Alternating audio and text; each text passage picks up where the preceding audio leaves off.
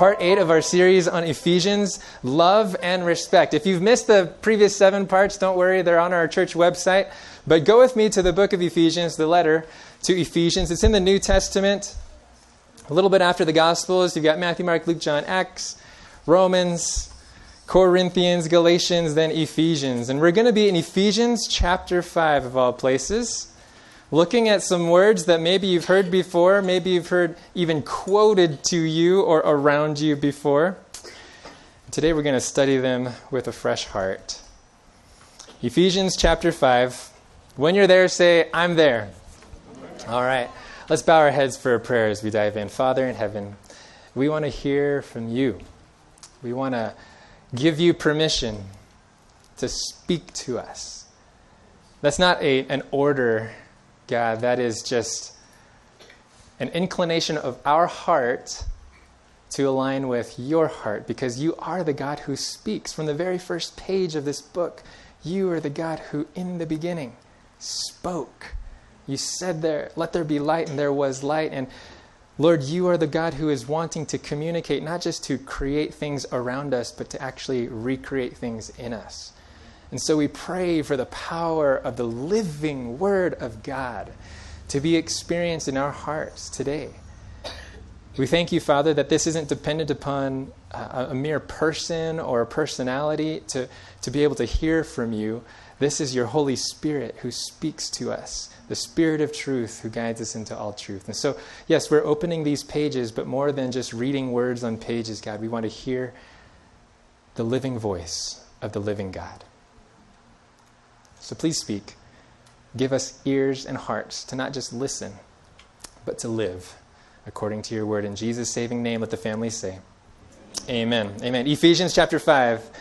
Now, if you've been part of this series, you, you remember that Ephesians is a deep, deep book, right? We've got so many themes in the opening chapters about God's saving grace, His amazing grace, and also His uniting grace. And then from chapter 3, 4, 5, the last half of the chapter, we've been discovering that Paul is really, he's trying to express the practical applications of what grace actually looks like when we live it out by faith.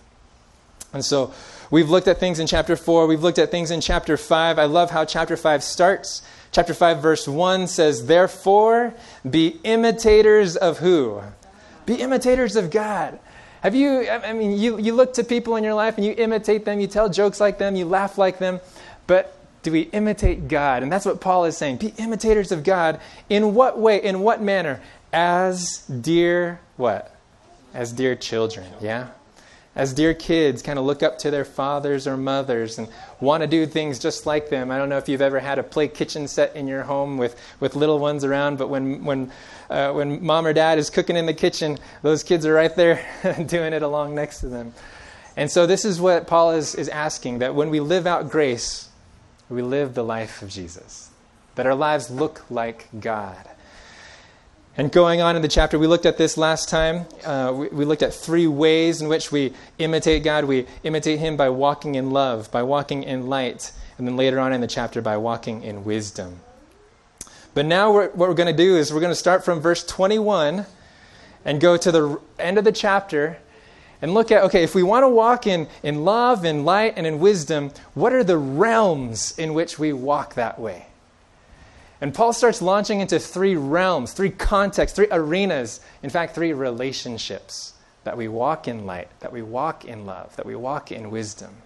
The relationships that he talks about are the relationship of marriage within the home, the most intimate of relationships, and then the, the relationship between parent and child, and then the relationship in, in, in our workplace between employer and employee. It kind of goes from uh, expanding circles of influence, if you will. Today, we're just going to focus on the first realm how grace looks like, what we live like when we imitate God in our marriages. All right?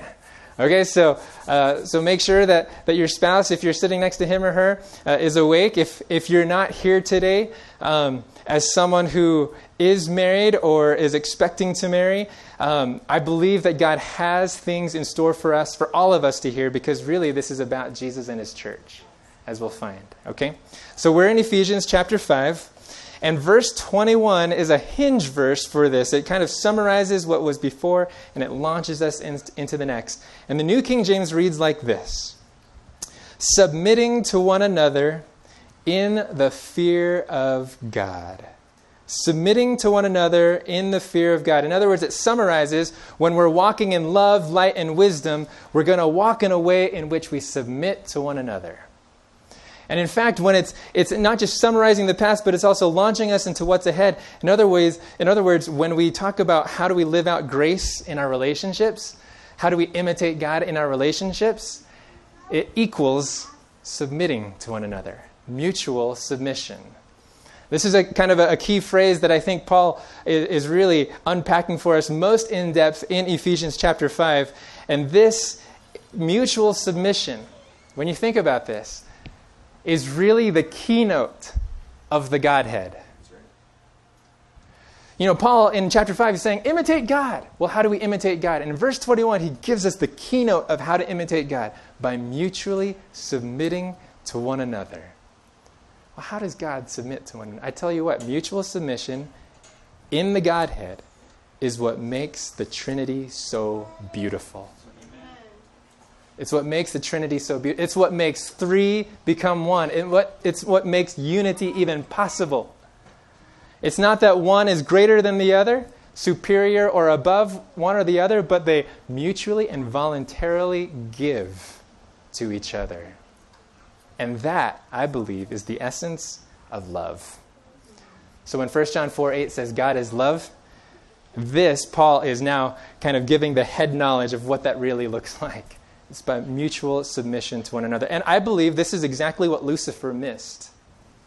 Though he had the front row seat to the, the throne of God, this is what Lucifer missed. When he said in Isaiah 14, in, in his heart, he said, I want to be like the Most High. He was thinking about the position of God, not the character of God.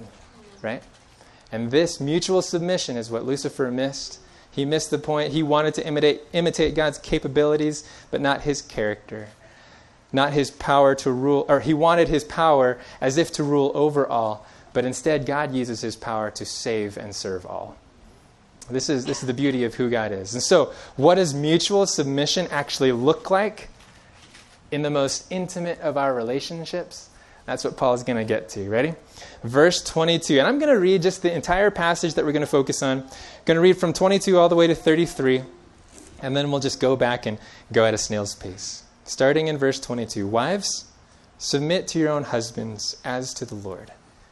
For the husband is head of the wife, as also Christ is head of the church, and he is the Savior of the body. Therefore, just as the church is subject to Christ, so let the wives be to their own husbands in everything. Husbands, love your wives, just as Christ also loved the church and gave himself for her that he might sanctify and cleanse her with the washing of water by the word, that he might present her to himself a glorious church, not having spot or wrinkle or any such thing, but that she should be holy and without blemish. So husbands ought to love their own wives as their own bodies. He who loves his wife loves himself, for no one ever hated his own flesh, but nourishes and cherishes it, just as the Lord does the church. For we are members of his body, of his flesh, and of his bones. For this reason, a man shall leave his father and mother and be joined to his wife, and the two shall become one flesh. This is a great mystery. But I speak concerning Christ and the church. Nevertheless, let each one of you in particular so love his own wife as himself, and let the wife see that she respects her husband. All right. Let's take a look at this. Let's chew on this. Maybe you've heard these things before. Maybe this is brand spanking new to you. And I hope that it, in some way that God would speak to our own individual hearts and how we relate to one another, whether or not it's in the marriage relationship, but how do we relate to the opposite sex? How do we understand the people in our lives and what really God has entrusted them with? All right, so we're going to look at things that ladies that, that Paul wants ladies to hear, and then things that Paul wants the men to hear. All right? So, ladies first, right? Ladies first. Okay, so here we are. Verse 22 Wives, submit to your own husbands as to the Lord. Whew. Now let's be honest. These words are not necessarily um, thrown around with. okay. this, this requires sensitivity. Amen? Okay? In other words, this isn't just something we kind of recklessly walk into.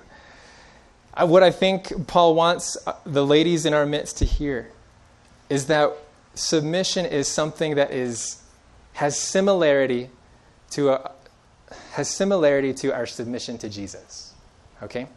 The, the very fact that it says, Wives, submit to your own husbands as to the Lord. In other words, submission to, to the husband is to reflect the church's submission to Christ. It's voluntary, it's, it's a response of love to love. In other words, when, when the church submits to Jesus, when the church looks to Jesus and says, I want to be in relationship with Jesus, this is not out of coercion, this is not out of duty. And so when when Paul is speaking to wives in the Ephesian church and to the church at the end of time, Paul is writing and saying, look, your relationship to your husband ought not to be out of duty, but of voluntary submission. Do you hear that today? It's voluntary, it's a response of love, out of love. And I would also say this that submission is only possible by the Holy Spirit. Yeah?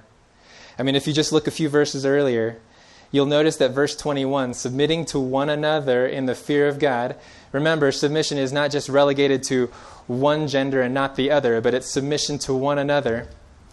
But that, that phrase in verse 21, submitting to one another, is actually part of a sentence that starts in verse 18. And that sentence starts in verse 18 where it says, Do not be drunk with wine in which is dissipation, but be filled with what? With the Spirit, right? And then out of being filled with the Spirit, the overflow of that is verse 19, speaking to one another in this kind of way. Verse 20, giving thanks always. And verse 21, submitting. So if our submission in the marriage, in the home life, is to be as we submit to the Lord, then recognize that this submission is only going to happen by the power of the Holy Spirit. Amen? Yeah. So, as to the Lord is a huge deal. Now, what's really interesting is that in the NIV, it doesn't just say, Wives, submit to your own husbands as to the Lord, but it says, As you do to the Lord. In other words, this, this, uh, this as comparison is not just talking about a comparison of similarity, but a comparison of sequence as well. In other words, not just the manner of our submitting, but the chronology of our submitting. Submission to each other is only possible as and when we submit to the Lord. Amen. So, really, Paul is talking to Christian ladies, he's talking to believing ladies.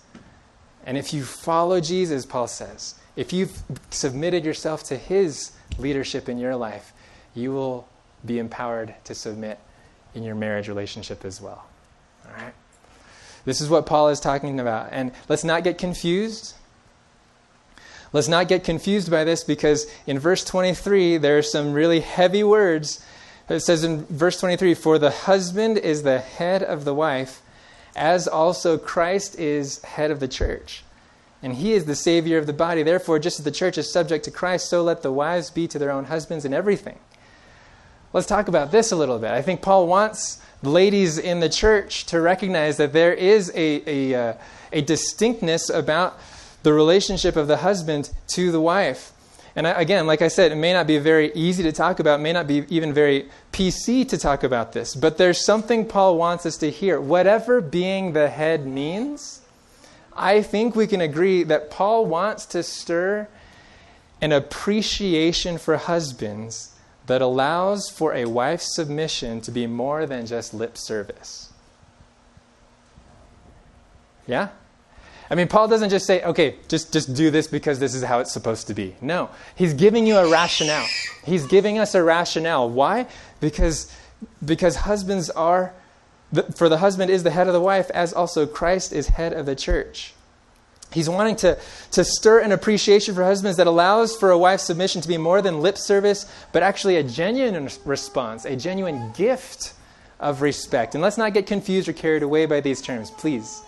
Let's not get carried away by this idea of, of what submission and headship means because Jesus is our model. And I really believe that this, this idea, this concept of male headship has, has a healthy understanding, a biblical understanding, but I, there's a tendency for this to kind of get skewed and, and thrown out to the extreme, okay? So let's follow this. Husbands are head of the wife just as Christ is head of the church. Meaning, Jesus is our model of headship. Do we follow that? Yes or no? Yeah? Jesus is our model of headship. Check this out. If Christ is the head of the church, then being the head is not about control and dominance. Amen. But about care and compassion. Remember, the head of the church, Jesus Christ Himself, in John 15 14, did not call us servants, but friends. What? That's what headship looks like. Not domineering and lording it over, right? In Mark chapter 10, Jesus teaches his disciples a great lesson on what, what leadership is all about. If the head of the church calls us friends and not, not servants, if the head of the church is not ashamed to call us brethren in Hebrews chapter 2, then maybe submission is not about inferiority, but about functionality. Do you follow me? If headship, if Jesus modeled a headship that was not about being lord over and throwing your weight around and controlling, then maybe submission is not about being under and being inferior. Maybe headship and submission is really about functionality and respect. When a wife submits to her husband, then, she's not admitting anything about being of lesser worth or value than her husband, but humbly appreciating different roles in the relationship that they have been given him by God. You'll notice that I'm reading closely to my notes because this is very. this, this, okay, so let me read that again. When a wife submits to her husband, then, she's not admitting anything about being of lesser worth than her husband but humbly appreciating different roles in the relationship that have been given him by God, in that relationship that has been given to the husband by God. Do you follow that today? I want to tell you something. Ladies, you have a significant power. okay? I've heard it said that uh, husbands may be the head, but uh, wives are surely the neck. You know, turning the head wherever. okay, maybe you haven't heard that before. Anyways, yeah. I want you to know something, ladies, you have significant power and influence, not just in, in the spouse relationship, but in the way you relate to everyone around you. Um, I really believe that this calling to be the head, as Paul describes it, is a sacred appointment that has been lost sight of in the landscape of today's culture. Lost sight of. Paul is calling for men to be the head like Jesus. But could it be that true headship is actually dependent upon a culture or a, a, the, the environment or a relationship of support that only ladies who truly submit can give? Now let that sink in. I think there are men in our lives that want to be this but find it very difficult or have no clue what that could even look like without the context of truly supportive and submitting from ladies in their lives. And this is what Paul is calling for. This is what Paul is, is envisioning for the church. Okay, so that's what Paul wants ladies to hear. We know that in the, in the first section, but it's interesting because the, the majority of the passage is for the, the men. Okay? Directly addressing the husbands. Okay, so what does Paul want husbands to hear? First of all, that the kind of respect and appreciation that wives should view us with is not something to just assume for ourselves it's not something that we are just entitled to, that we just walk into this world and say, I am the head. Look at, no, that's not it. Rather, it is a calling to live up to. It is a calling to earn and exemplify daily. How? How, though? How can I lead and fulfill uh, this sacred calling of being a head like Jesus? How can I do that? Paul tells us we love like Jesus, and we love these ladies as we love ourselves. Let's read it, verse 25. Husbands, love your wives. How? Just as Christ also loved the church and gave himself up for her. This is what mutual submission from the husband's standpoint, from the male standpoint, looks like. We love sacrificially, we love without end. We love as Jesus loved. That means husbands ought to love, love sacrificially, not just in word, but in active, initiative taking selflessness.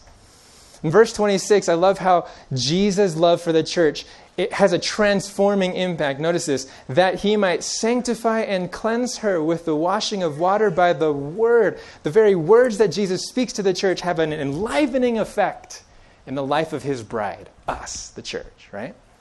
Notice verse 27 that he might present her to himself a glorious church, not having spot or wrinkle or any such thing, but that she should be holy and without blemish. Now, we're supposed to read this as believers and say, okay, the church, that's me. Jesus loves us like this. When Jesus loves me, he speaks to me a transforming word. That the way I am, the habits I have, the addictions I'm stuck to, don't have to be the defining terms in my life. But the voice of truth, the Word of God, can speak in a way in which we become spotless and without blemish. That's powerful. That's the love of God. That's what Jesus' love for his church looks like. And so, husbands, do we love like Jesus? Do our words continuously add value to our wives? Do our words continuously inspire her to be the best version of herself? Christ like love in a marriage will inspire growth in the character of Jesus, just like Jesus' love for the church sets us free to live a transformed, sanctified life. Wow!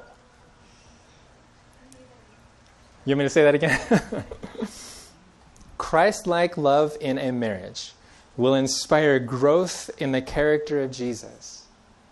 Just like Jesus' love for the church sets us free to live a transformed, sanctified life. Friends, do you believe that Jesus' love for you actually sets you free to live a sanctified life?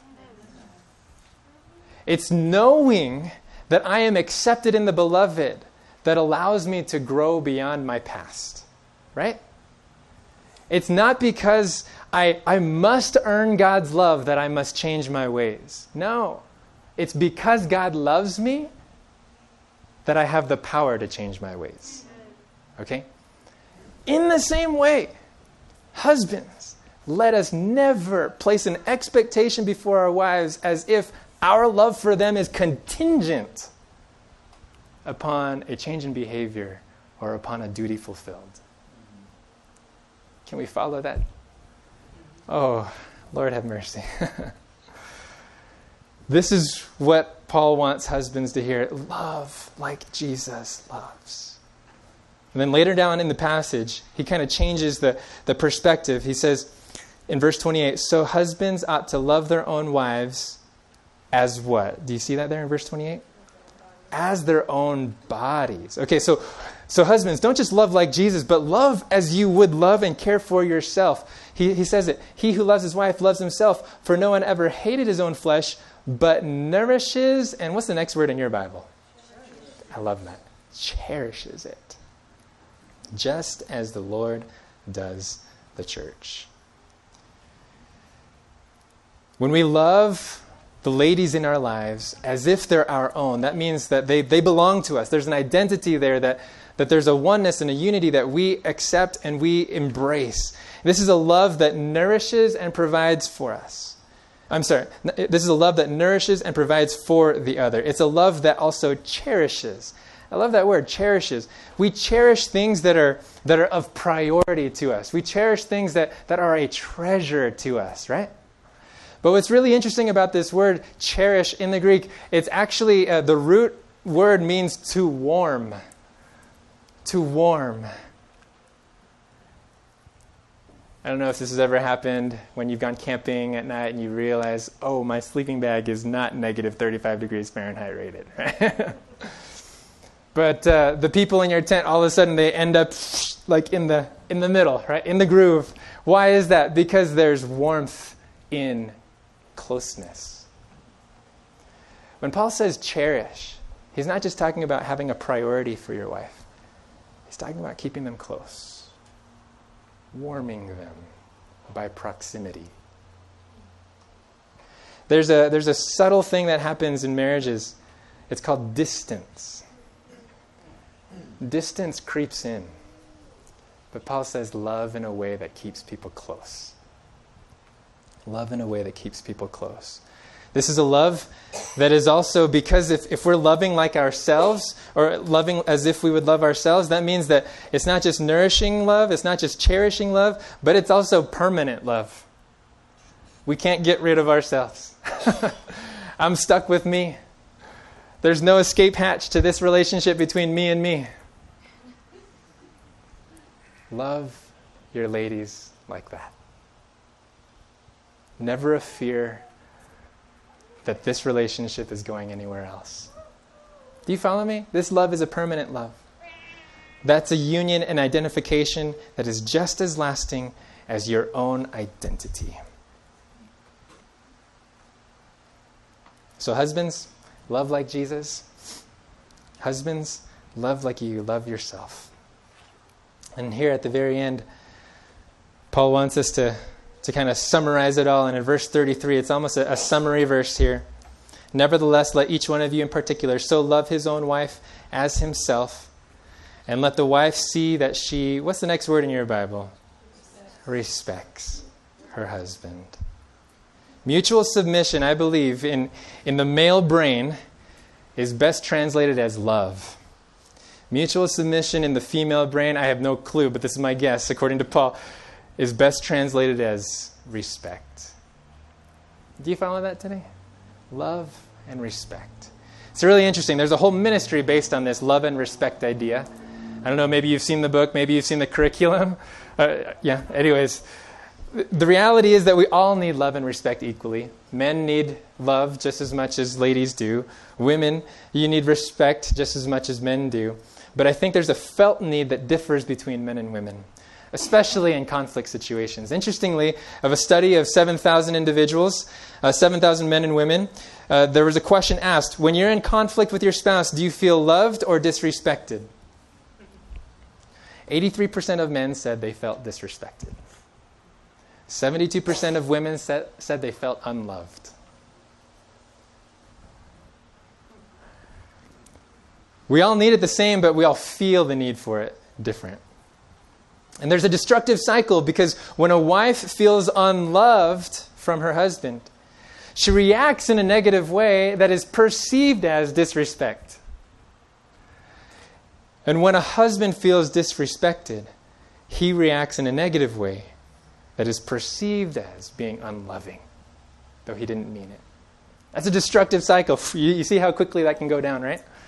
But I believe that submitting to one another, as Paul calls for here, submission to one another, imitating God as dear children in this relationship means I choose to love, I choose to respect my spouse, regardless of whether that love and respect is coming back.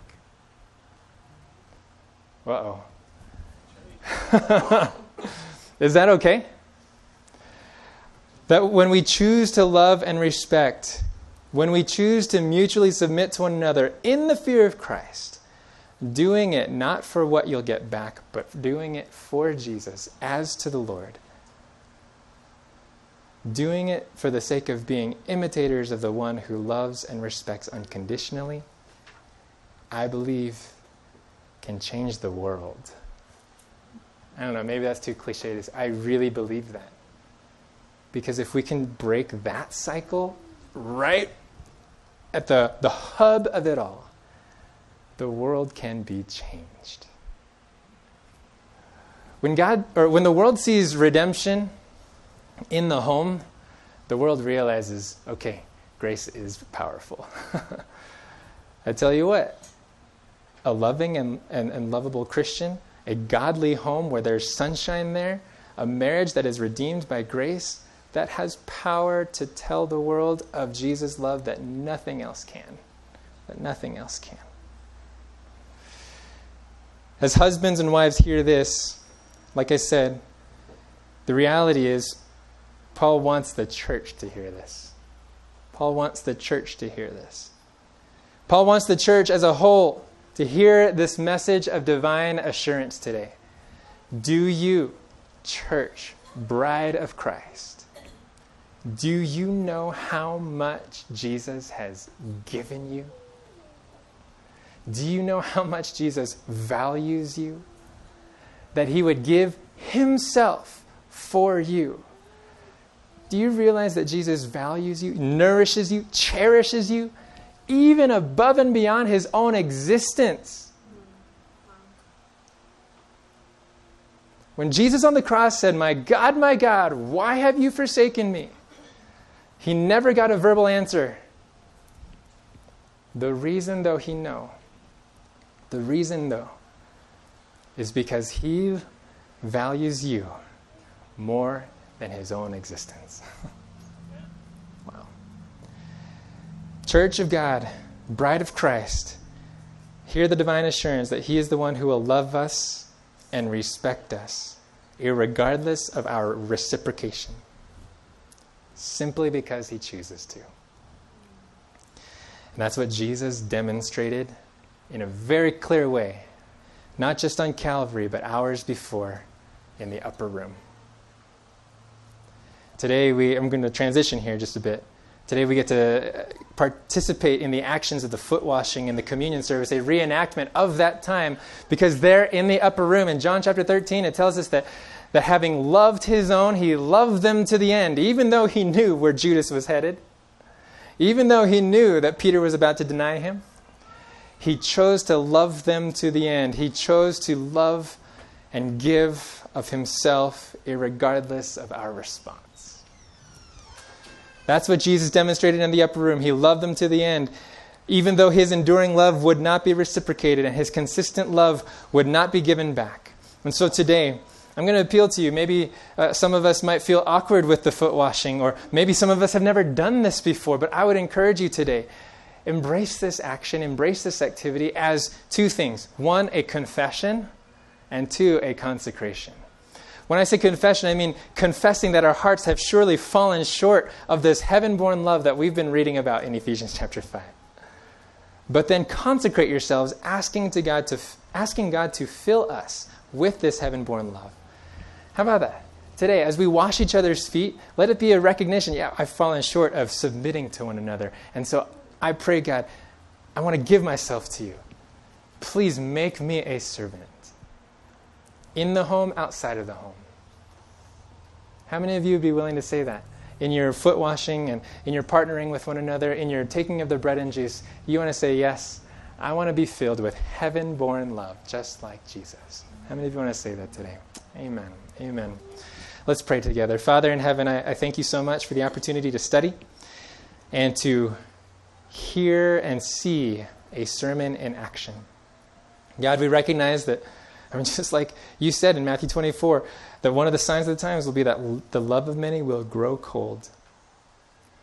And so we want today, the things we do today, the things we receive today, we want today to be a resistance to Satan's scheme to sap the home and our hearts of heaven born love. Instead, Father, we pray the promise of Romans 5 5. The love of God has been poured abroad in our hearts through the Holy Spirit. That's what we want today because we pray in Jesus' saving name. Let the family say, Amen.